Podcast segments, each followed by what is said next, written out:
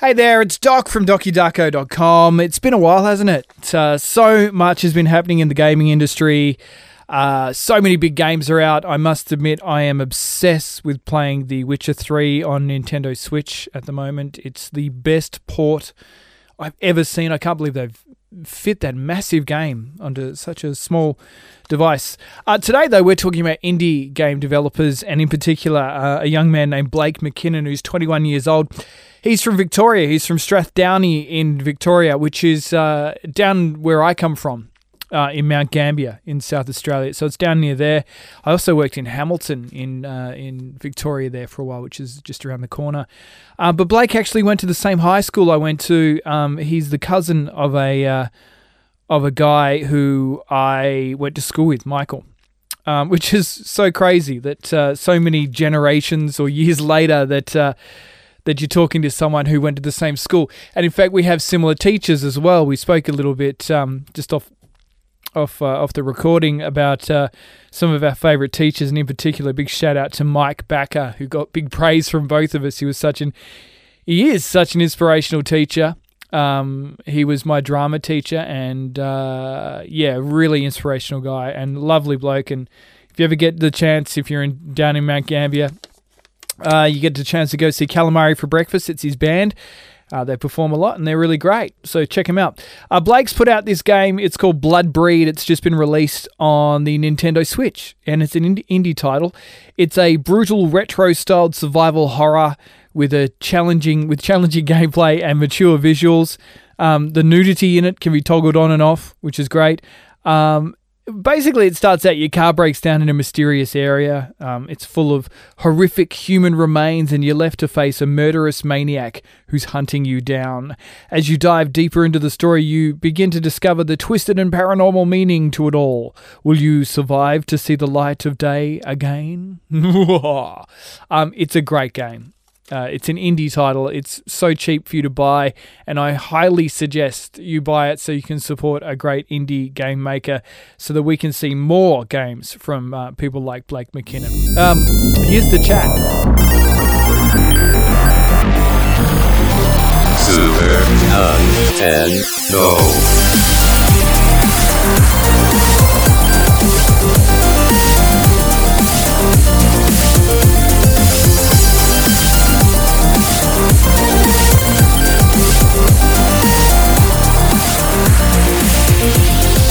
Blake McKinnon for Blake McKinnon Productions. Uh, thanks so much for joining me, and congratulations on Blood Breed. It's been released to the Nintendo Switch. It's a great game. Yeah, thank you very much.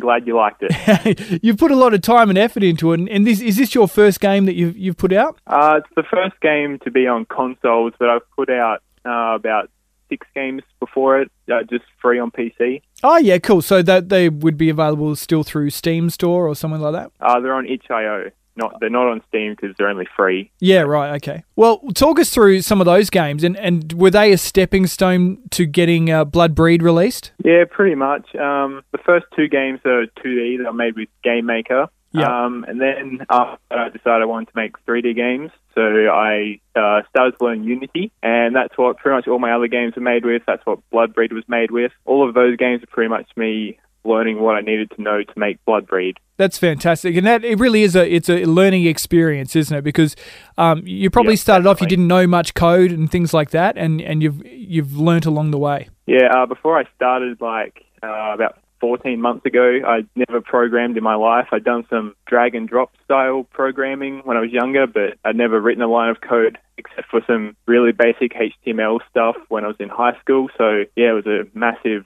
learning experience for me at 21 years old, um, things have changed so much over the last few years, especially in schools where they're actually teaching code now. They wouldn't have been teaching a lot of it when you were at school, right? No, I, I did a couple of IT classes when I was younger, but um, yeah, that was just more for programming for websites. I never did anything for making games at school, so. So you're a bit of a late bloomer. Yeah, a little bit. I, I mean, I, I worked with um, this program called Scratch when I was a lot younger, and that was uh, like very basic um, it was more for getting kids into programming. You weren't actually writing line code. It was more like drag and dropping, and it was just a way to sort of get you used to how it worked. So I did a lot of that when I was younger, but yeah, actually writing the lines of code myself has just been a pretty big thing. And so, was it formal training that you did, or was it just through through doing the games that you learnt to code and, and create games? Yeah, I, it's all self taught through the internet. I've never been to school or done any classes for it.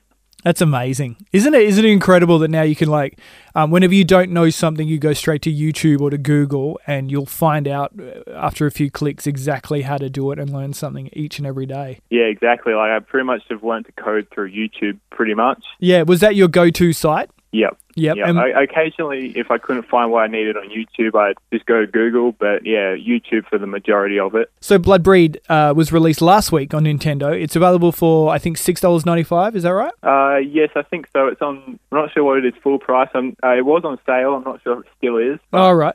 Yeah. Um, in America, it's five ninety nine. So that's um, yeah, whatever that is in Australia. So the thing I like about the game especially is it reminds me of when I was younger playing my PlayStation 1 or even PlayStation 2 to some extent. Um, when Resident Evil came out and it's it's just such a Resident Evil style game. It, it was that part of the inspiration for building it? Oh yeah, um, like PlayStation One horror games were the biggest influence on it for sure. Yeah, so the games like Resident Evil, um, and Silent Hill when that came out was a, was a big one too, and and this game really really takes uh, a lot of the elements from that, and it's a real homage to those those horror themed games, um, to the point that you know it starts off with your car breaking down in this mysterious area.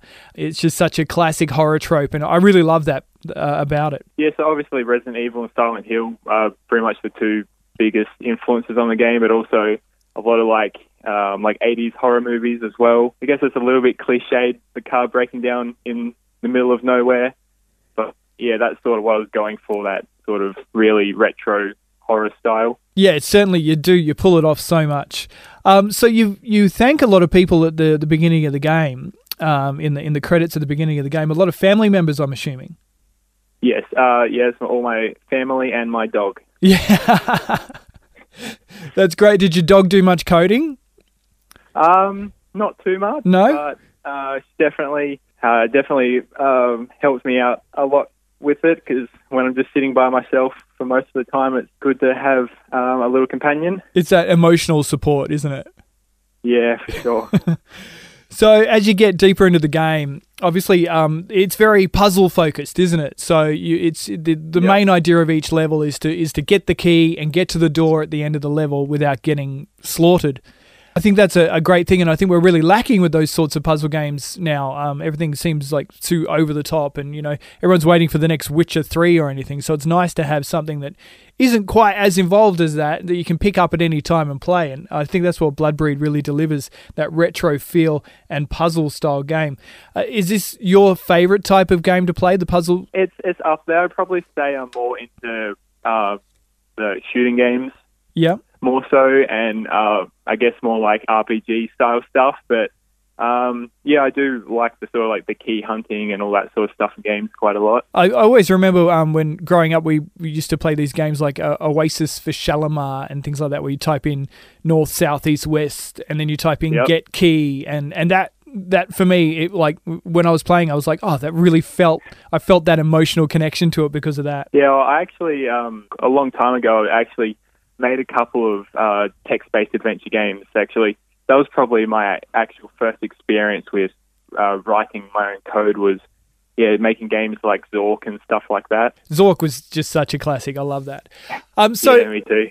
so your production company is just you, right? Yep. yep so, so you did everything on the game. Just about. I used some pre-made assets, but I do create a lot of it myself. Mm. And also, I get uh, like my my sister. She's in the credits for doing some sound effects and stuff like that. But the majority of the actual uh, like design and all that is done by me. Great. And the voiceover at the start on the radio is that you? Uh, yes, that is. Yeah, I thought it might be. When I start when you started talking to you just now, I was like, I recognize that voice. yeah. That's funny. And your Yes, and- sorry, your sister did some um some sound effects. You were saying, um, was that sort of Foley style sound effects? So um, that real sort of um, cracking of celery and things like that into microphones. Uh, no, she didn't do that sort of stuff. Um, most of uh, like the screams and uh, like the female sound effects of um, like when you run out of stamina, that's her, and every time you die, um, there's really loud screams and that, all Mm. that sort of stuff is her. Uh, well, it's a great game. It's available now on the uh, Nintendo Switch. Are you planning to bring it to any other system as well? Um, I'm not sure at the moment. I'm hoping to get a PC release uh, sometime soon, but uh, yeah, we'll see how that goes. It's uh, it's great. It's also great to see Nintendo. Um, Nintendo is such a supporter of indie games and indie talent. So ever since the Switch came out, we've seen more and more games get released every week on the Nintendo Switch that are of that style. And I think it's a, a real, you know, I take my hat off to Nintendo as a um, as a company and the Switch as a system to be able to really uh, deliver on that front. Uh, is that why you wanted to build a game for the Switch? Uh, yeah, Nintendo Switch is what I play uh, like a lot of indie games on. It's a lot more than uh, the Xbox and the PlayStation 4 seem to get. So, yeah, I think um, majority of indie developers, the Switch is sort of yeah the main thing that they want to get on. And what about a mobile release at some point? Um, probably not. Uh, I don't know what the performance would be like on mobile. I haven't. I don't have any experience with mobile games. Yeah. But yeah, I, I would like to get into mobile development down the track a little bit, but we'll see how I go. So, what is next for you? What, what's the game you're working on now? Clearly, you're not going to stop there. You're going to keep going and eventually, uh, you know, make some epic masterpieces with some big companies further down the track. But what's next for you? I'm currently working on a procedurally generated uh, first-person shooter.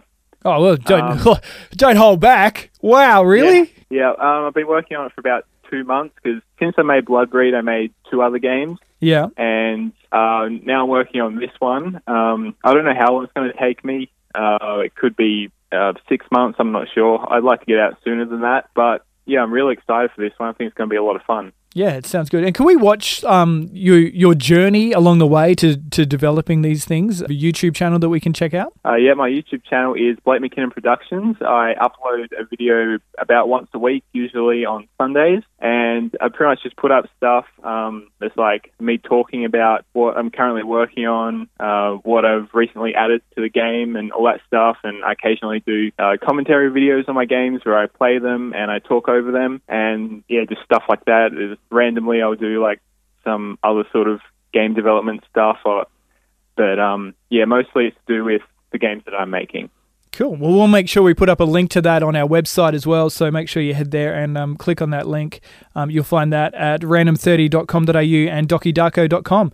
Hey, Blake, thanks so much for chatting to us and all the best with the game. I hope it goes amazingly for you and the next few that come out too. Um, so the the ones you've done in between um, Bloodbreed and, and the shooter, um, are we going to be seeing them soon? Uh, they're both out already. They were just a lot smaller, so I put them up for free. One's called Dead County, which is a uh, Resident Evil style game with tank controls, and the other one is a Christmas themed horror game called Sleigh Bells. and yeah, so yeah, they're both on itch.io, itch.io for free. I think you've got your genre all sorted. Thanks heaps for the chat. Yeah, yeah, no worries. Thanks for having me. And thanks so much for listening to this podcast. Subscribe if you can, that'd be fantastic. And supporting the website as well, dokidarko.com. It really does mean a lot to me. Um, uh, I do it all in my spare time. Um, it's a thing that I'm passionate about video games, pop culture, things like that, and, uh, and tech reviews. So I uh, hope you enjoy it. Thank you.